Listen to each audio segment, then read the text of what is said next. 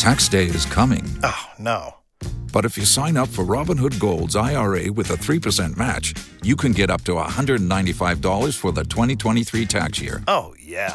Sign up at Robinhood.com slash boost by tax day to get the biggest contribution match on the market. Subscription fees apply. Investing involves risk. 3% match requires gold for one year from first match. Must keep IRA for five years. Robinhood Financial LLC member SIPC. Russian President Vladimir Putin called the U.S. dollar's drop in dominance, quote, objective and irreversible during the recent BRICS summit in South Africa as Brazil, Russia, India, China, and South Africa formally agreed to use local currencies instead of the US dollar. It's the first shoe to drop.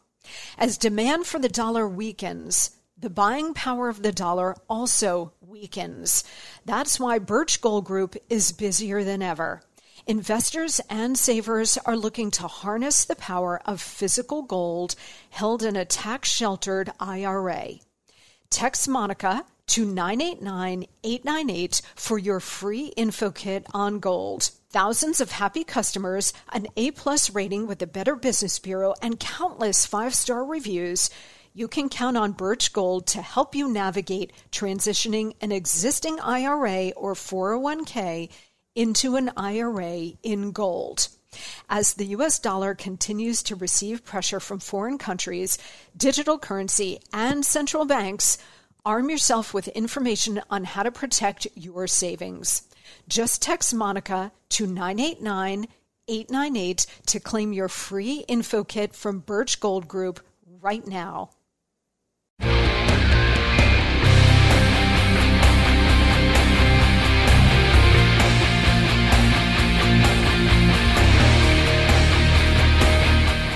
Hey guys, I'm Monica Crowley, and this is the Monica Crowley Podcast. Thank you so much for joining me here on this Friday. We have survived yet another week in Biden's America, just barely. This is your go to for Hot Liberty, a safe space for all of us thought criminals, independent thinkers, and happy warriors. Please check me out on social media. On Instagram, I'm at Monica Crowley underscore. And on Twitter and Truth Social, I am at Monica Crowley. The email address is also Monica Crowley podcast at gmail.com. That's Monica Crowley podcast at gmail.com. I know we've had a couple of shows where we've had these incredible guests and we've gone long with them, so I haven't been able to get to some of your emails, but I promise you we will return to email segment. So let me know what's on your mind. Again, Monica Crowley podcast at gmail.com.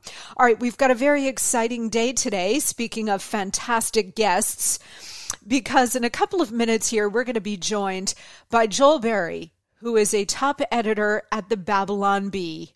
The Babylon Bee, if you're not familiar with it, is the most brilliant, funny, hysterical satire site uh, on the web, period. And because it's so brilliant, it's been canceled, suspended, smeared, lied about, all because the guys who run it happen to be conservatives, and they also happen to be people of faith. But the real crime here by the Babylon Bee is that these guys endlessly, relentlessly mock the left. Can't have that. Got to be destroyed. This is another reason why they continue to come after Trump. I mean, there are many, many reasons why they continue to attack Donald Trump to try to destroy him. We cover those those reasons on this show all the time. But one of the big ones, honestly, is that Trump is funny. Trump is hysterical. You watch these rallies still. I mean, years into this now, these rallies are as fresh as they were back then, back in 2016. And Donald Trump gets up there and he's doing like an hour and a half, two hours of stand up. The left cannot tolerate that. They don't like joy. They don't like mirth. They don't like laughter. It's going to be crushed. Communists are the most dour people on the face of the earth. There is no sense of humor. Everything, everything is going to be super serious because everything is meant to support the, the communist revolution. Karl Marx was not exactly a laugh a minute guy. Neither was Vladimir Lenin. Neither was Mao. These are hardcore killers because they are literally possessed with evil. So when you're possessed with evil, there is no laughter, there's no hearty chuckle. Okay. So when they're coming at us, of course, they've got to squash joy and laughter and happiness. Of course they do. So they hate when Trump is up there and he's telling self effacing jokes about his weight and whatever and, and making jokes about the left, left and right. They can't handle it. They flip out. And so a website like the Babylon Bee, um, and they're they're up on social media um, in various ways, but the Babylon Bee itself has been suspended. The left cannot tolerate when the right is having a good time. That's number one. But particularly when the right is having a good time at the expense of the left, that absolutely has to be taken out and destroyed. So they have tried with the Babylon Bee, but these guys are so amazing that they are uh, they're resilient. They're out there in a number of different platforms, and the the stuff that they put out every day is just consistently funny. You know, it's one thing like maybe one of the late night guys will have one funny show a week, or maybe like one funny skit a week. That's more like it. Um, and they've got teams of professional comedy writers and everything. The, the Babylon Bee guys are like a handful of guys. And in fact, next week, you guys, I'm going to be in California and I'm going to sit with the Babylon Bee guys and I'm going to do their on camera podcast. I am so excited about that. I cannot even tell you how excited I am. So I will keep you abreast of when that might air. Um, but I wanted to talk to them today in advance of that because they're really in the forefront of the the conversation that all of us need to to have and the battle that we're all waging about satire in the age of this fascist enforcement against free speech. But it's not just satire, it's all of us are under assault. Uh, and they are on the leading edge of it because they're doing satire. I mean, the fact checkers will go and fact check the satire of the Babylon Bee. So either they don't know it's satire, or they do know it's satire and they're like, oh, well, we, we can't allow this to stand, so we're going to fact check your jokes. It's so unbelievable. So, anyway, Joel Berry, who is a top editor at the Babylon Bee, is going to join us for a very funny and very important conversation that you are not going to want to miss. So, that's coming up in a couple of minutes here. Um, today, I really want to break apart before we get to Joel. I want to break apart what we have seen over the last couple of days. So here we go with the Monica memo. 2024 is looming. It's literally just right around the corner. People think, well, let's just get through the midterms, and, and that's correct. We only have a couple of weeks to go, and we have to elect every Republican in sight from governor, senator, member of Congress, to your mayor, to your dog catcher. Just vote straight Republican line all the way down. Oh, but Monica, I don't know about. Stop it. Stop right in your tracks right there. We are in an existential fight for the country. I don't care if you can't stand the Republican who's running for dog catcher, you vote for that Republican. This needs to be a messaging event in November, and we're going to be wall to wall on this through the election here on this show. This needs to be a, a messaging event where we are sending a shot across the bow. You know, the left is always sending shots across the bow right? The DOJ, the FBI arresting pro life ministers, uh, going to Mar a Lago and raiding Donald Trump and, and, and going after parents who show up at school board meetings. These are all messaging events by the left. It's meant to silence you and intimidate you and cower you into uh, just going along with whatever they want. Well, you know what? This time it's our turn. This election is going to be our messaging event, okay? Our turn. And as soon as we're done with that, everybody's attention is going to move to 2024. It's literally right on top of us, even though we, a lot of people are not paying attention uh, to it yet. But the race is absolutely on, literally on both sides. Natural disasters give leaders a chance to step up. Either they blow it or they shine. Governor DeSantis in Florida shined like the bright light of leadership that he is. He had the state of Florida prepared many days in advance of the storm. He mobilized all relevant state units. He had all hands on deck 24 hours a day, seven days a week, and they're all continuing to work on the cleanup and the recovery around the clock. Ron DeSantis was calm. He was working day and night. He didn't like, remember on election night 2020 at midnight, they're like, oh, yeah, we're tired, we're going home. What?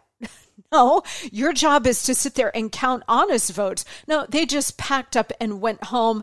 And there are allegations, obviously, that they were pulling all kinds of shenanigans to steal the election. Who knows? But they packed up at midnight and went home to go to bed. Ron DeSantis did not pack up and go home and go to bed. When you saw him throughout this entire storm, he looked tired. He looked ragged. And you know what? With a natural disaster of this magnitude, you want your governor looking tired. You want your governor just wiped out because that's when you know that he is working for you to get this stuff done. For you. That's his job. He was out there getting stuff done for his people which is what leaders are supposed to do. DeSantis was a shining reminder of this very basic point. In a representative republic, and we are not in a democracy, we're in a constitutional republic, our leaders are supposed to represent and serve us. That's why we elect them. That's why we give them the reins of power to represent and serve us, not to represent and serve themselves but us to make our lives better, not make our lives worse, not harm us in any way. And yet, that's exactly what our so called leaders in Washington do. They hurt us on purpose. So, while we keep the people of Florida in our prayers as they put their lives and their state back together again, let's also take a moment to thank Governor DeSantis for reminding us of what our leaders are supposed to do, what they're supposed to be. This whole storm, as tragic as it was, and I really, my heart breaks for these people who've lost everything.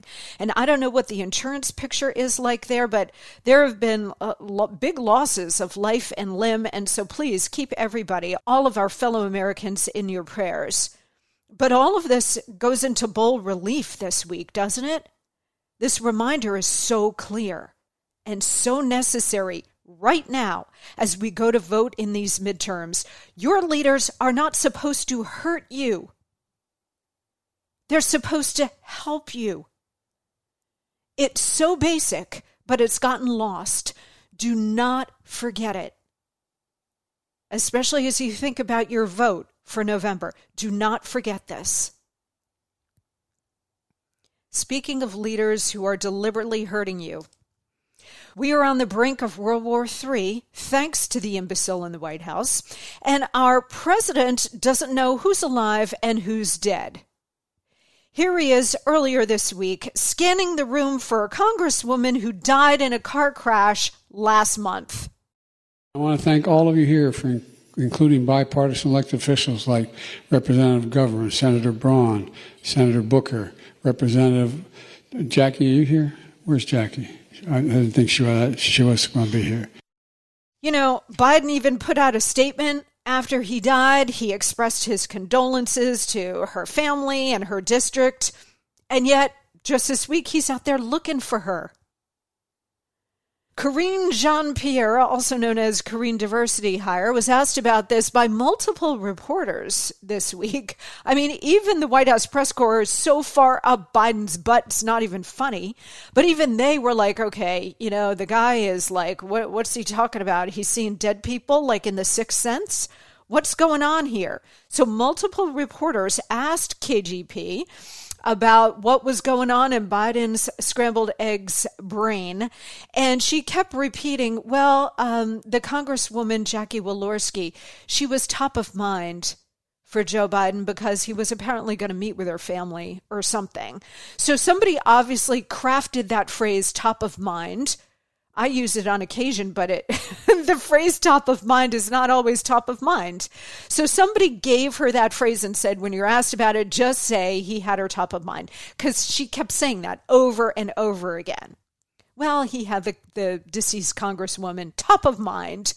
My friend James Rosen, who is now White House correspondent for Newsmax, he raised his hand and he asked Karine Diversity Hire. Oh, keep in mind, James is a Beatles fanatic. For as long as I've known him, he has been obsessed with the Beatles, which is great. I mean, he, he wrote a book, I think, about it. Anyway, so he raises his hand and he asks KJP, he goes, Look, I've got John Lennon top of mind almost every day but I'm not out here looking for them. Brilliantly done. And there was a big pile on. And I mean, look, she, she probably did the best she could given the situation that her boss is senile, but nobody will actually say that he's senile. Yesterday, he was out there with the FEMA director, and they were talking about the hurricane damage and the human costs and property costs involved in what the storm inflicted. And he wandered away aimlessly. I don't know if you guys have seen the video, but after he was done speaking at the podium, the FEMA director, a woman, um, she expected him to turn toward her, I guess as he was told to do, and he turned in the other direction and she sort of leaned over and she was trying to get his attention and like grab his arm a little bit or touch his arm to get him to turn around and come back to where he was supposed to be. But instead, he wanders off aimlessly. He does that again, they're going to have to put on one of those toddler leashes Just you ever see these kids wearing a leash so that they don't run off? That's what they're going to have to do to the president of the United States. Also, he kept referring to Floridians as they. They got hit.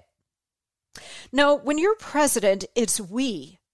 We got hit by a hurricane. But this is how the left views us as they, as other, as enemies of the state. It must kill him and this entire White House to have to help Red Florida. I mean, you know, it's just like eating them alive, right? Meanwhile, Kamala Harris, our illustrious vice president, Kamala's daily idiocy is literally an episode of Veep. Here she is while abroad in South Korea, claiming the communist North is our ally. Listen. The United States shares a very important relationship, which is an alliance with the Republic of North Korea. And it is an alliance that is strong and enduring. Guys, everyone misspeaks, but you usually correct yourself right away. She never did because she doesn't know any better. You know, she comes out of California. Any of these politicians like Newsom or or her or anybody like coming out of New York, Chuck Schumer, none of them are forced to answer any difficult questions at any time. They're all coddled by their statewide press corps. They're all on the same page. They are never challenged. Ever. So because they're all Democrats, they're all batting on the same team. So by the time they all bump up to the national level, they are not prepared for even the most basic questions or briefed on the most basic truths. Like, it, it's not like North Korea became an enemy of the United States yesterday or even last year. We're talking decades. North Korea has been a communist enemy of the United States, and she's out there talking about North Korea as if it's an ally. She meant South Korea, but she never caught herself. She didn't because she's just wholly unprepared, on top of the fact she's a moron. It's one thing to make a hash of things when you're here in the United States and you screw things up and there's a day or two or or whatever of uh, you know a carnival of feasting on the mistake but it's something else entirely when you screw things up when you're abroad on issues of national security life and death life and death of the American people. That's something else. And she's done it multiple times. Here's the bigger point, guys. Neither the president nor the vice president is capable of doing their jobs. One is senile and the other is an idiot. This is a grave and rolling constitutional crisis. I cannot overstate how exceedingly dangerous this is. And you know what? It is well past time for anger. Anger. It's one thing to, to laugh and poke fun at them or call it sad. Oh, it's so sad that Joe Biden is so senile. No, it's not sad. Maybe it's sad for, well, it's not even sad for Jill because she's engaged in elder abuse, putting him out there round the clock when he's not capable of doing this. It's not sad, and we aren't sad. We are furious. We are furious that this country is in this position, having a president who belongs in assisted living and a vice president in a constant state of nervous breakdown. The danger to this country and to all of us is severe. And we are absolutely furious that we are in this position, thanks to morons who voted for these imbeciles because they didn't like some mean tweets. Feel the anger. Express the anger in obviously in nonviolent ways, but at the ballot box for sure. But we are entitled to be angry about this.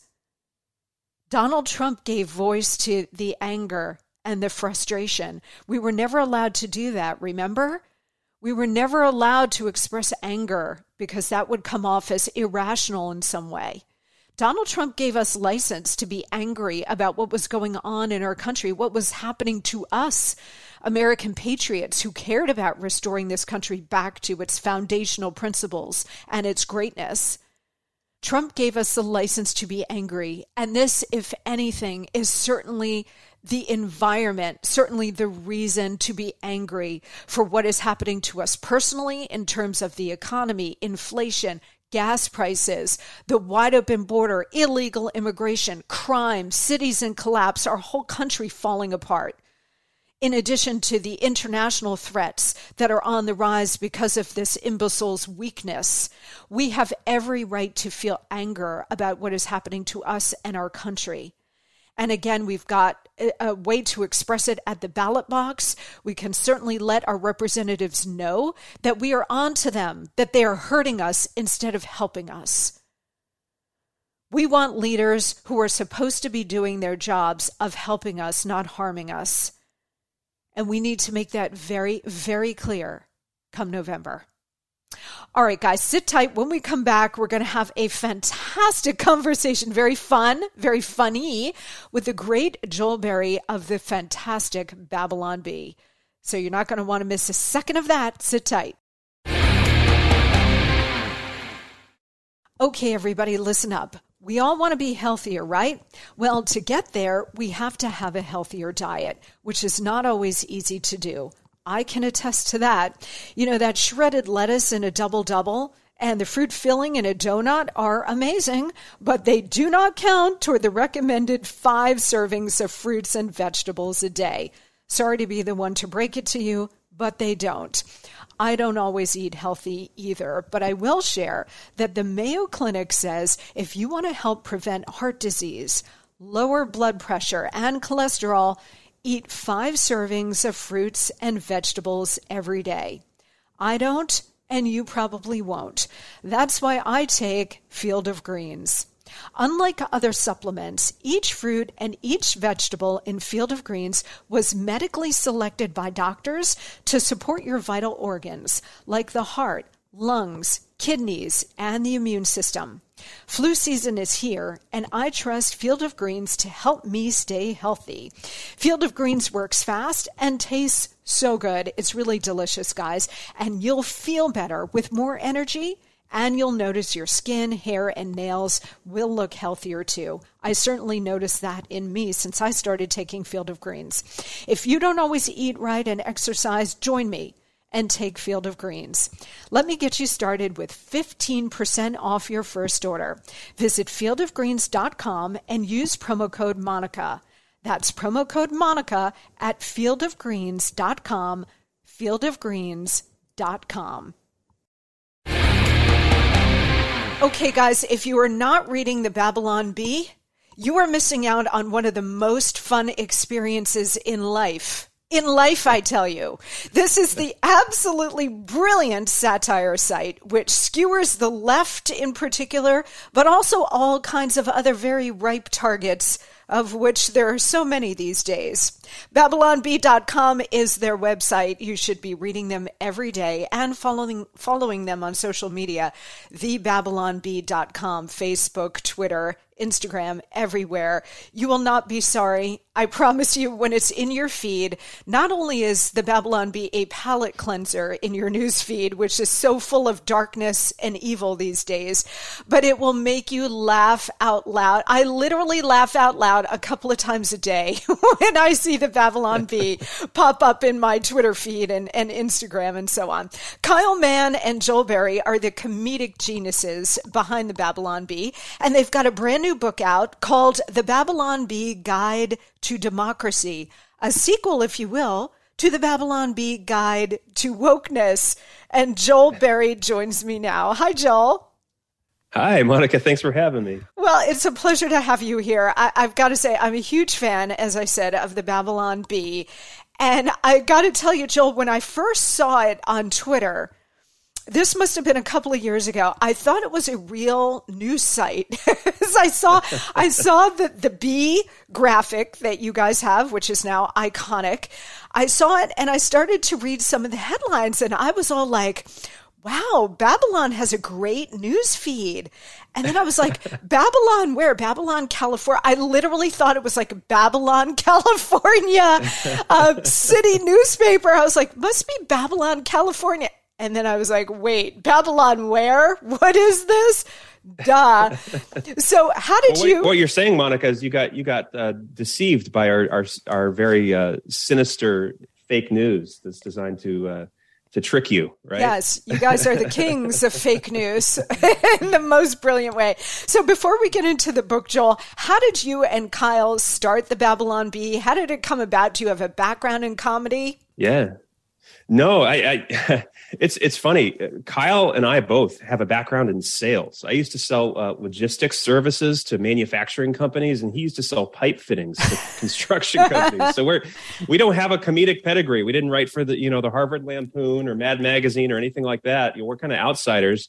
But um, the the Bee was actually started by kind of a, a mad genius named Adam Ford, um, not very long ago. I mean, this surprises a lot of people because it, it, seems like the Babylon Bee's been here forever at this point. But but the Babylon Bee was founded in uh, like the middle of 2016.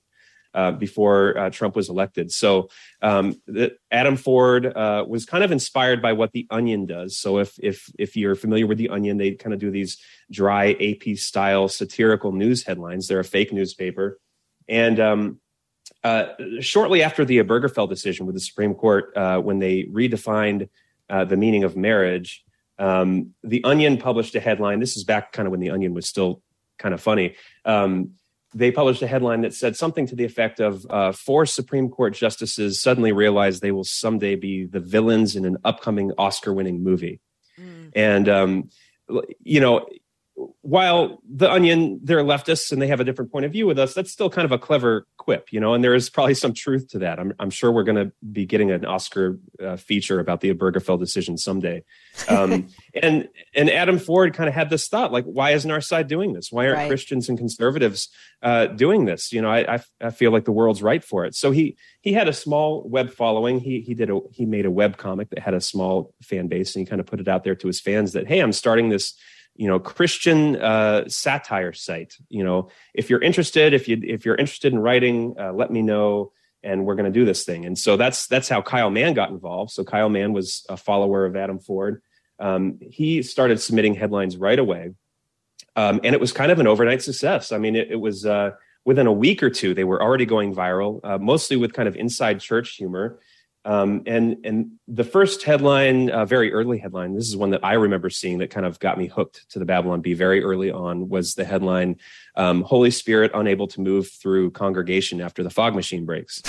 and, uh, I was yeah. like, "Who are these guys? This is amazing!" you know, and and it was the first time a lot of us had seen comedy that could, you know, that came from our tribe that that could skewer you know the silliness and idiosyncrasies in the christian and conservative world but do it without hate and malice and condescension you know Um, and uh, and so I think a lot of people really latched onto that, including myself. And um, uh, you know, and then the election happened, and then Trump was elected in in the fall of 2016. And and really, what happened was it it broke so many comedians, you know, including the Onion. We saw it with Stephen Colbert. We see it with with all the late night hosts, a lot of stand up comedians.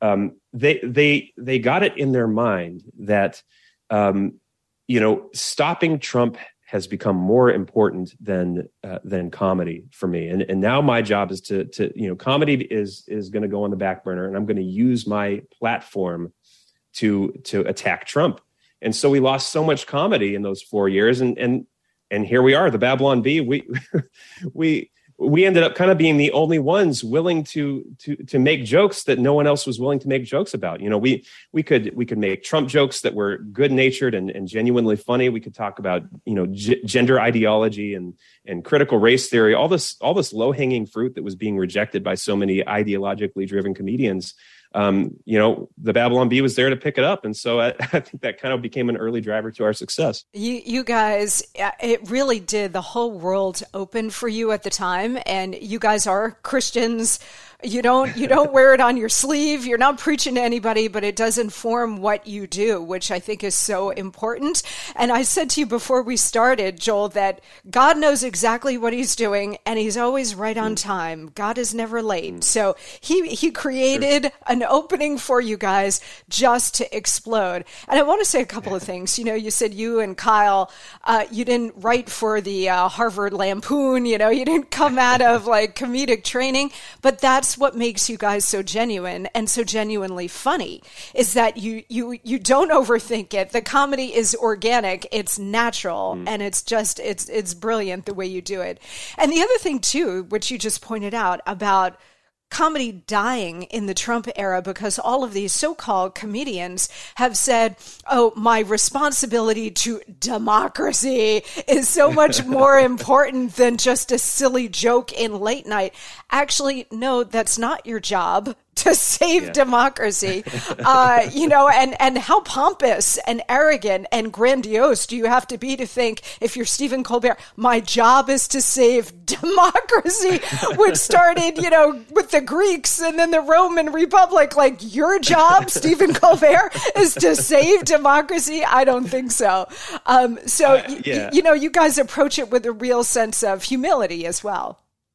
Yeah, I think that that kind of became a bit of the inspiration for this book because I, I think there are a few words that are spoken with more like uh, self seriousness and and uh, like uh, I don't know um, uh, self righteousness uh, than than the word democracy. I mean, we we hear it all the time about yeah. how we have to defend our our, our sacred democracy. Uh, you know, and a lot of the pe- the people who use that word really don't even know what they're talking about. They don't know what democracy even means. They're not even aware that the United States isn't a, a democracy, right. and, and our founding was in many ways designed to protect us from a lot of the the horrors of a pure democracy. And so we kind of played with that idea in this book a little bit. That you know, you know, there a, a lot of people don't know what it means. It, it, kind of means different things to to different people, and and uh, there, there's a lot to make fun of there.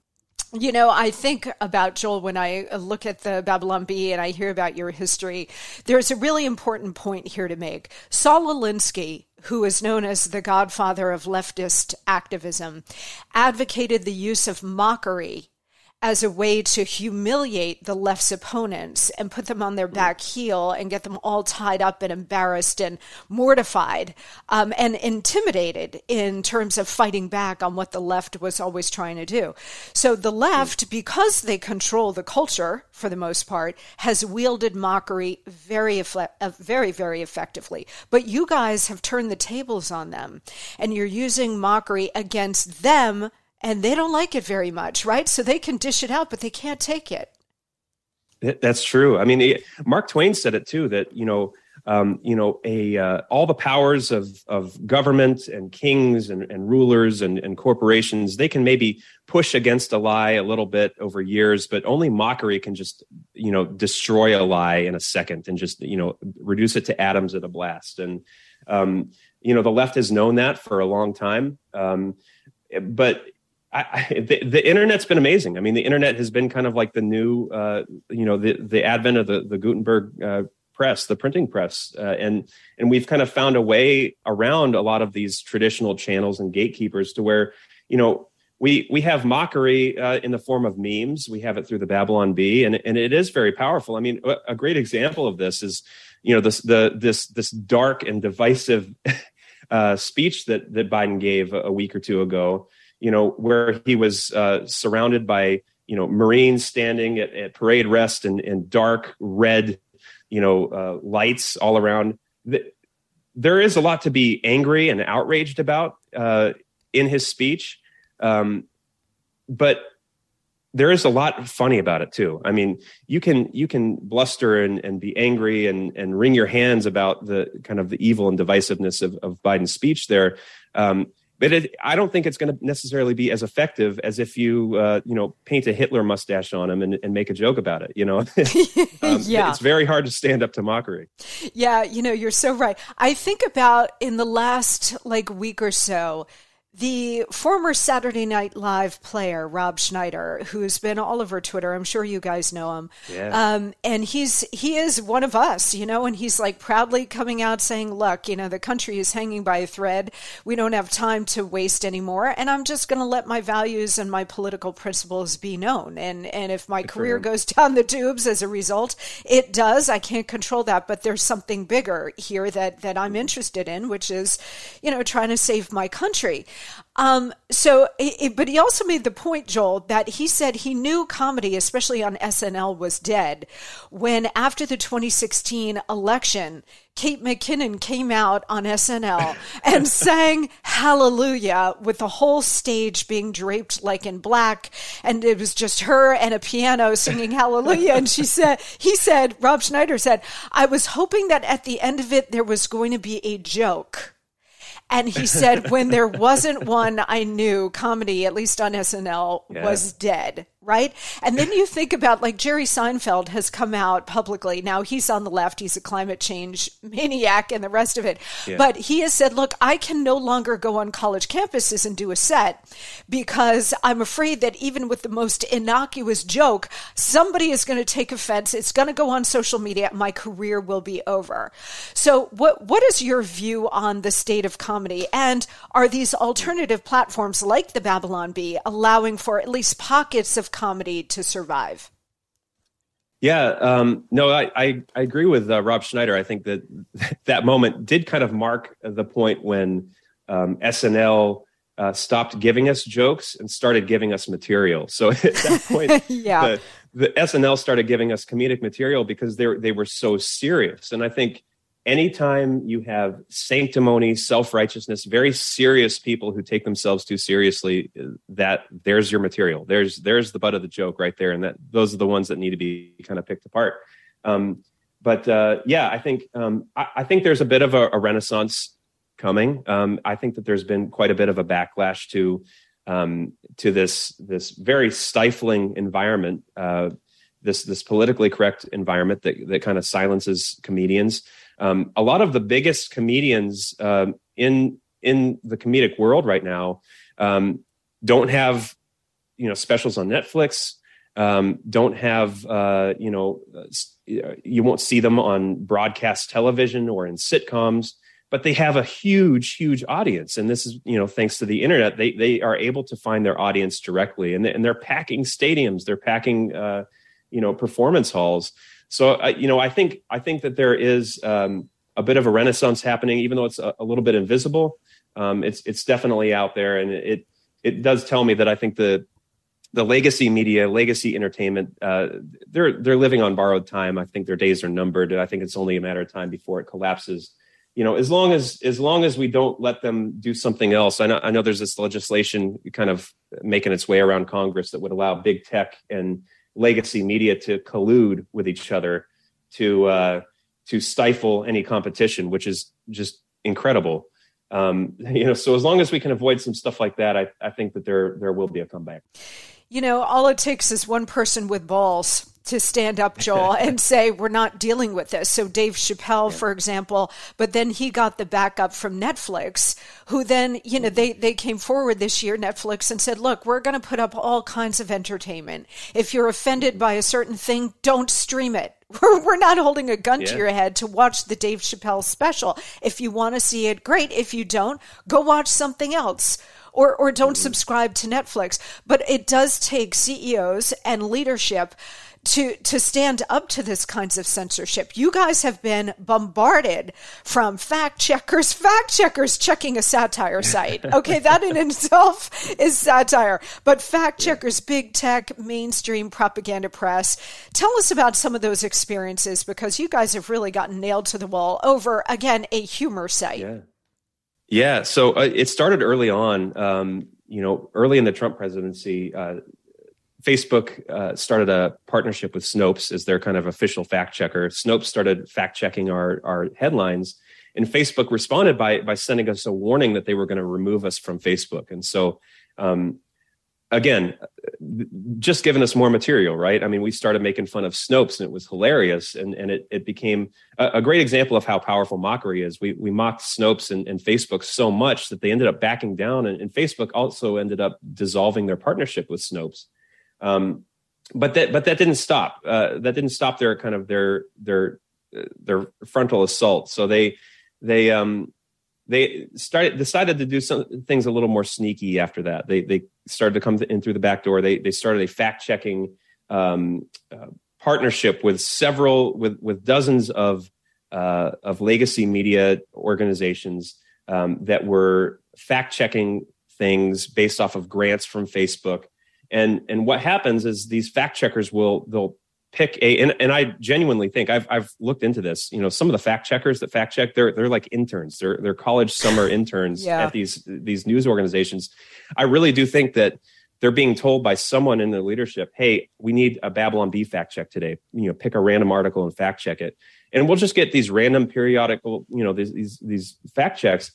What happens is these fact checks then get fed back to Facebook um, and and they get factored into the algorithm. This is this thing called a news ecosystem quality score, which is then used to uh, suppress our reach in the algorithm. So where Facebook used to be like ninety two percent of our traffic, it's decreased to like thirty three percent because of this invisible censorship.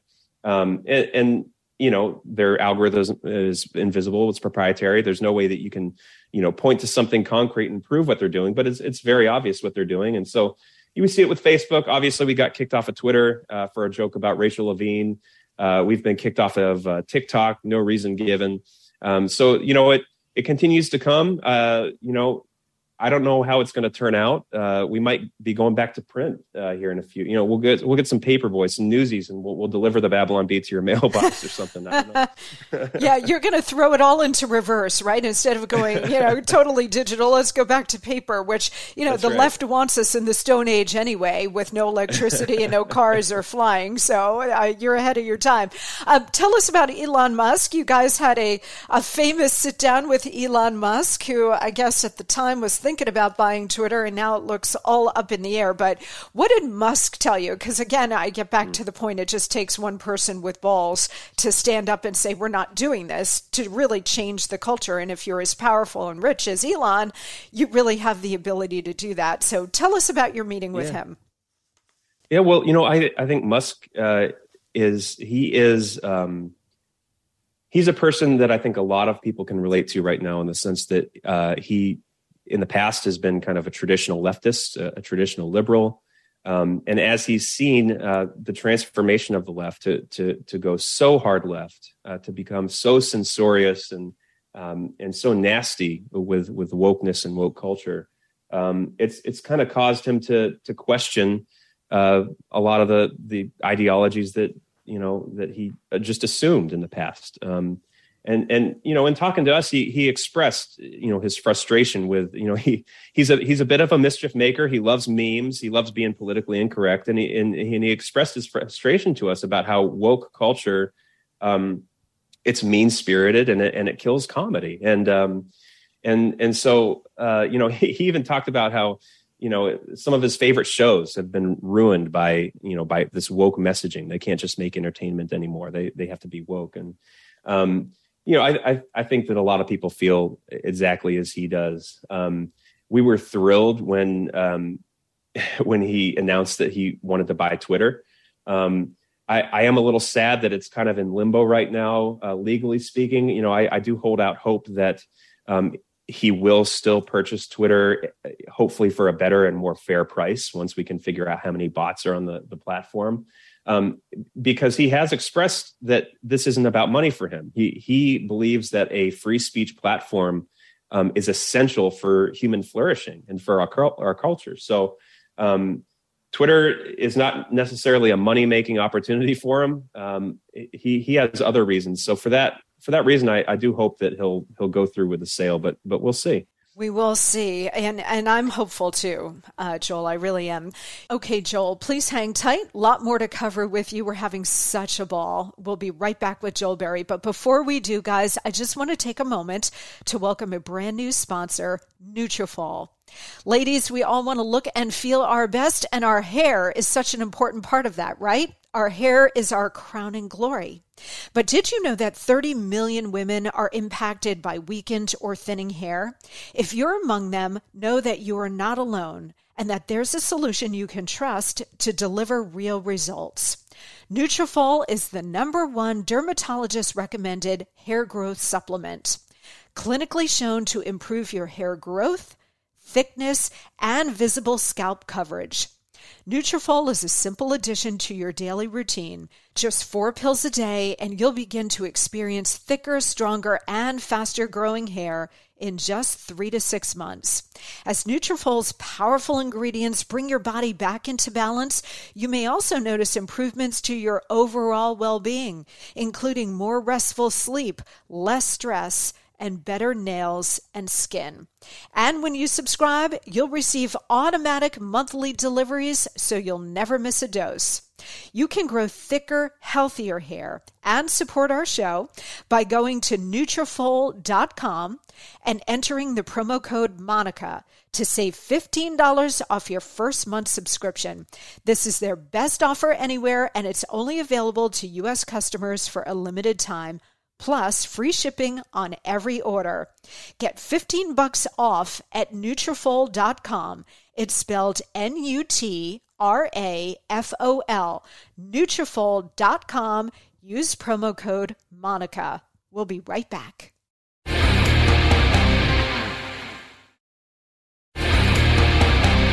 Okay, we are back with Joel Berry of the fantastic Babylon Bee. So, your new book, The Babylon Bee Guide to Democracy. Let's talk a little bit about uh, what democracy means to you guys and why you decided to write this book. So, what what is going on with American democracy? As you point out, we are a constitutional republic, not a democracy.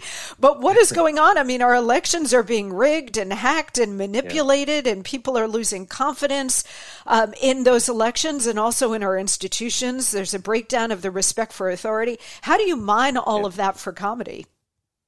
Oh man, it's it's rich for comedy. I I uh, I we we were kind of a little bit inspired by you know the the great uh, political writer P.J. O'Rourke. He he wrote a, a book called Parliament of Whores, uh, very colorful title there, um, describing the just the kind of the system, the corrupt system of, of Washington D.C. That you know this is a few decades ago he wrote this, but it was very similar to what it is today.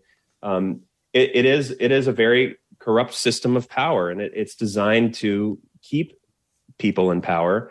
Um, I think when a lot of people think of democracy, they think of it in the generic sense, you know, freedom, liberty, rule by the people. Um, when when a lot of these politicians are talking about democracy, we need to protect democracy. They're ta- they're not talking about freedom. They're talking about the system. They're talking about the system that benefits them. Um, and and so much of it is broken. You know, not just because we've we've been complacent and we've allowed these people to to take more and more power, um, but because we've we've kind of failed to educate the next generation about exactly what democracy is and and ha- why our system was set up the way it was with its checks and balances to to avoid uh, more you know too much power from from going to one people one person. And um, we you know now we have a legislature that's kind of pretty much given up its power to the executive and the judicial branch. Um, and it, it's it's not a good situation. I you know and pure democracy too. I, I think what a lot of people don't understand is is you know rule by the majority is, is a nightmare scenario too. In the book uh, we talk about the origin of democracy. And uh, we say that uh, you know the first democracy was established uh, you know millions of years ago uh, when two single-celled organisms uh, came upon one single-celled organism and they they ganged up on it and ate it. And it was two on one. And there we you know the, the will of the people was decided. That was the first democracy. That's essentially what it is. It's it's it's might makes right you know? And uh, and so we, we we play with that idea in the book. I think I, more than anything i think it's it's really important that we we educate our kids about um, you know what how this system works, why it was put in place, and, and and you know how God has used it to to not just prosper our country, but but lift up people all around the world. I mean, uh, people all around the world have been lifted up by the idea um, behind America um, and, and, the culture of America, and and I think we need to rediscover not just the um, you know the the reasoning and and the education, but that that pride and and who we are and and where we come from. Yeah, absolutely. And it's getting lost in the public school system, private school system mm. too, uh, for sure. And I think comedy is a great way to reach these kids. That's why I love what you guys are doing. Yeah. You know, our politicians have always been you know, we've had some exceptional ones, but for the most part, they're buffoons, right? But now it's taken to the next level because now you've got politicians here in America and across the West who are outright hypocrites, socialists, communists, liars, and and sociopaths. So, what is the most fun for you to about them to parody and make fun of?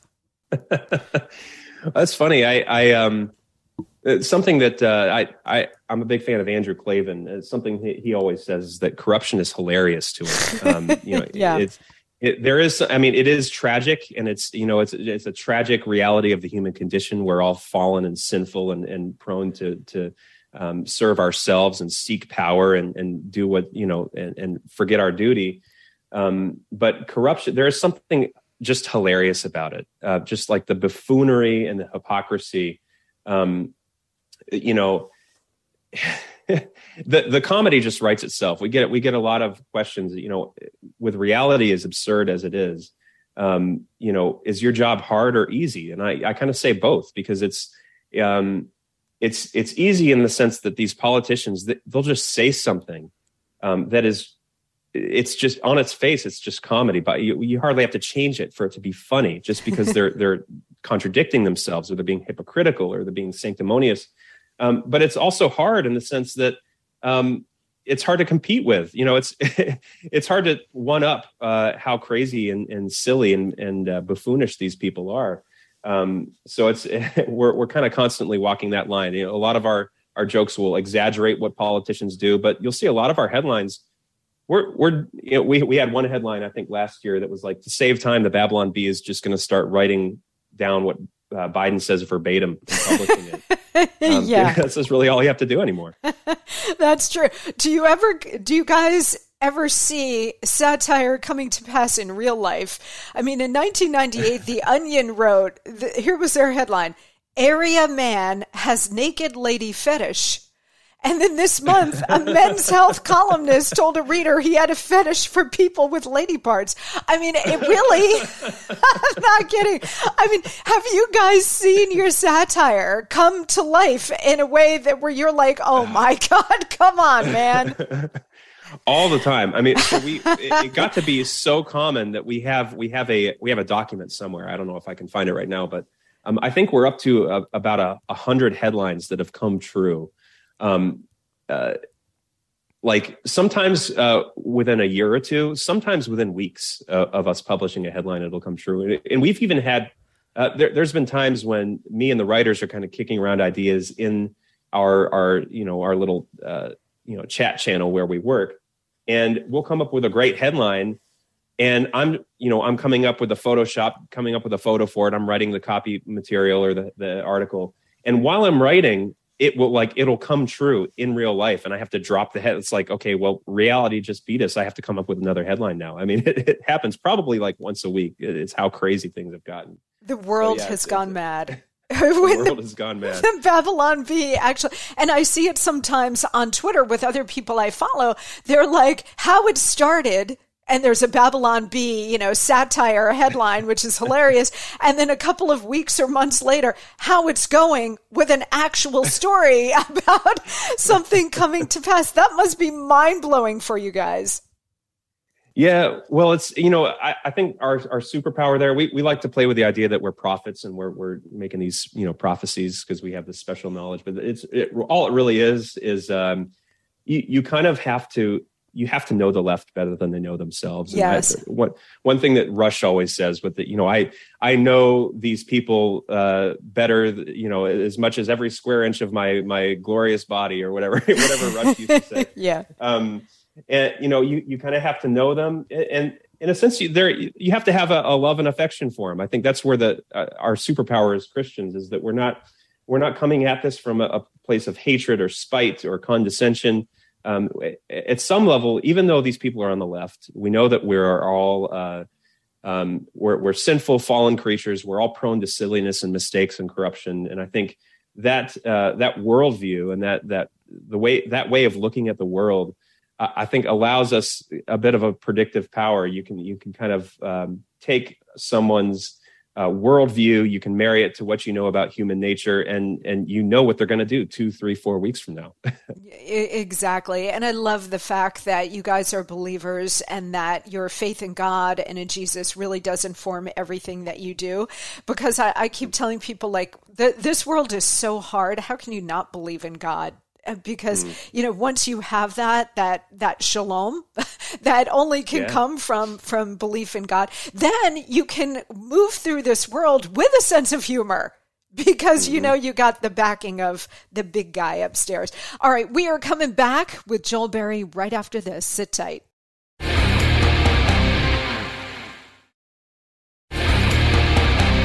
All right, we are rejoined by Joel Berry of the extraordinary Babylon Bee. Um, before I let you go, Joel, do you have any tips for people who don't know which political party to vote for? I'm always amazed at these people who are like, yeah, I'm an independent. I'm like, oh, that's cool. But then they'll wait until like the day before the election. They're like, yeah, I, I, I really don't know how I'm going to vote. And I'm like, huh? it's so, it's so foreign to me. These people that are just sort of like, you know, politics isn't really central in their lives. And God bless, they're probably a lot healthier and happier than I am. But, you know, I don't understand like how you don't have some core principles that would guide you in a certain direction from the outset. Yeah, it, it is. I mean, it, if you don't know yourself and you don't know uh, your your views, I mean your your core worldviews. I mean, it all starts with how you think about God, how you look at the world, how you look about human look at human nature. That's where your political views start. And and if you if you don't have a solid foundation there, you're really just going to go wherever the wind carries you. You're going to go with what who sounds the best on on uh, on social media or, or, or the news. You're going to go with who has the best line, who has the best hair, um, and and so a, solid worldview is essential. But you know, I guess to break it down, you know, simply for you, you get you know, if you love uh, if you love big government and free stuff, you vote for the Democrats. Um, if you like slightly less government and slightly less free stuff, you vote for Republicans you know, if, if you're a fan of, of uh, guns, drugs, and beer, uh, libertarian. I guess that's, that's which sounds the like answer. the best right now. it does.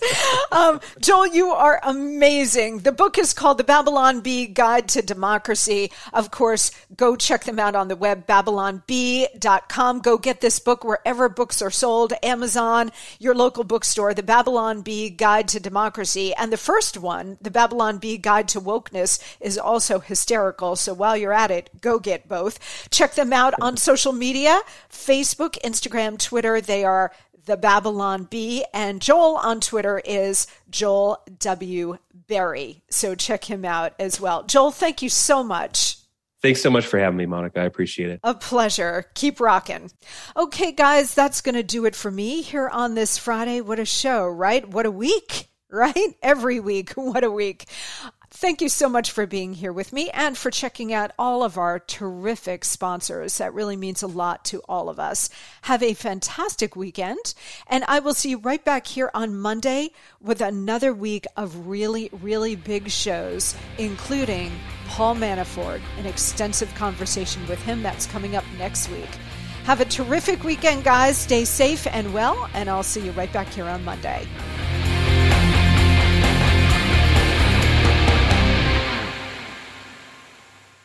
If you only have a 401k, you're not getting the most for retirement. Wait, what? Add a Robinhood IRA on top, then they'll boost it by 3%. You can do that? And if you transfer in any retirement account, you get 3% on top of that. Is there a limit to the match? No limit. Robinhood Gold gets you the biggest contribution match of any IRA on the market. Sign up for Robinhood Gold at Robinhood.com slash boost by April 30th. Subscription fees apply. Investing involves risk. 3% match requires gold for one year from first match. Must keep IRA for five years. Match on transfers subject to additional terms and conditions. Robinhood Financial LLC member SIPC.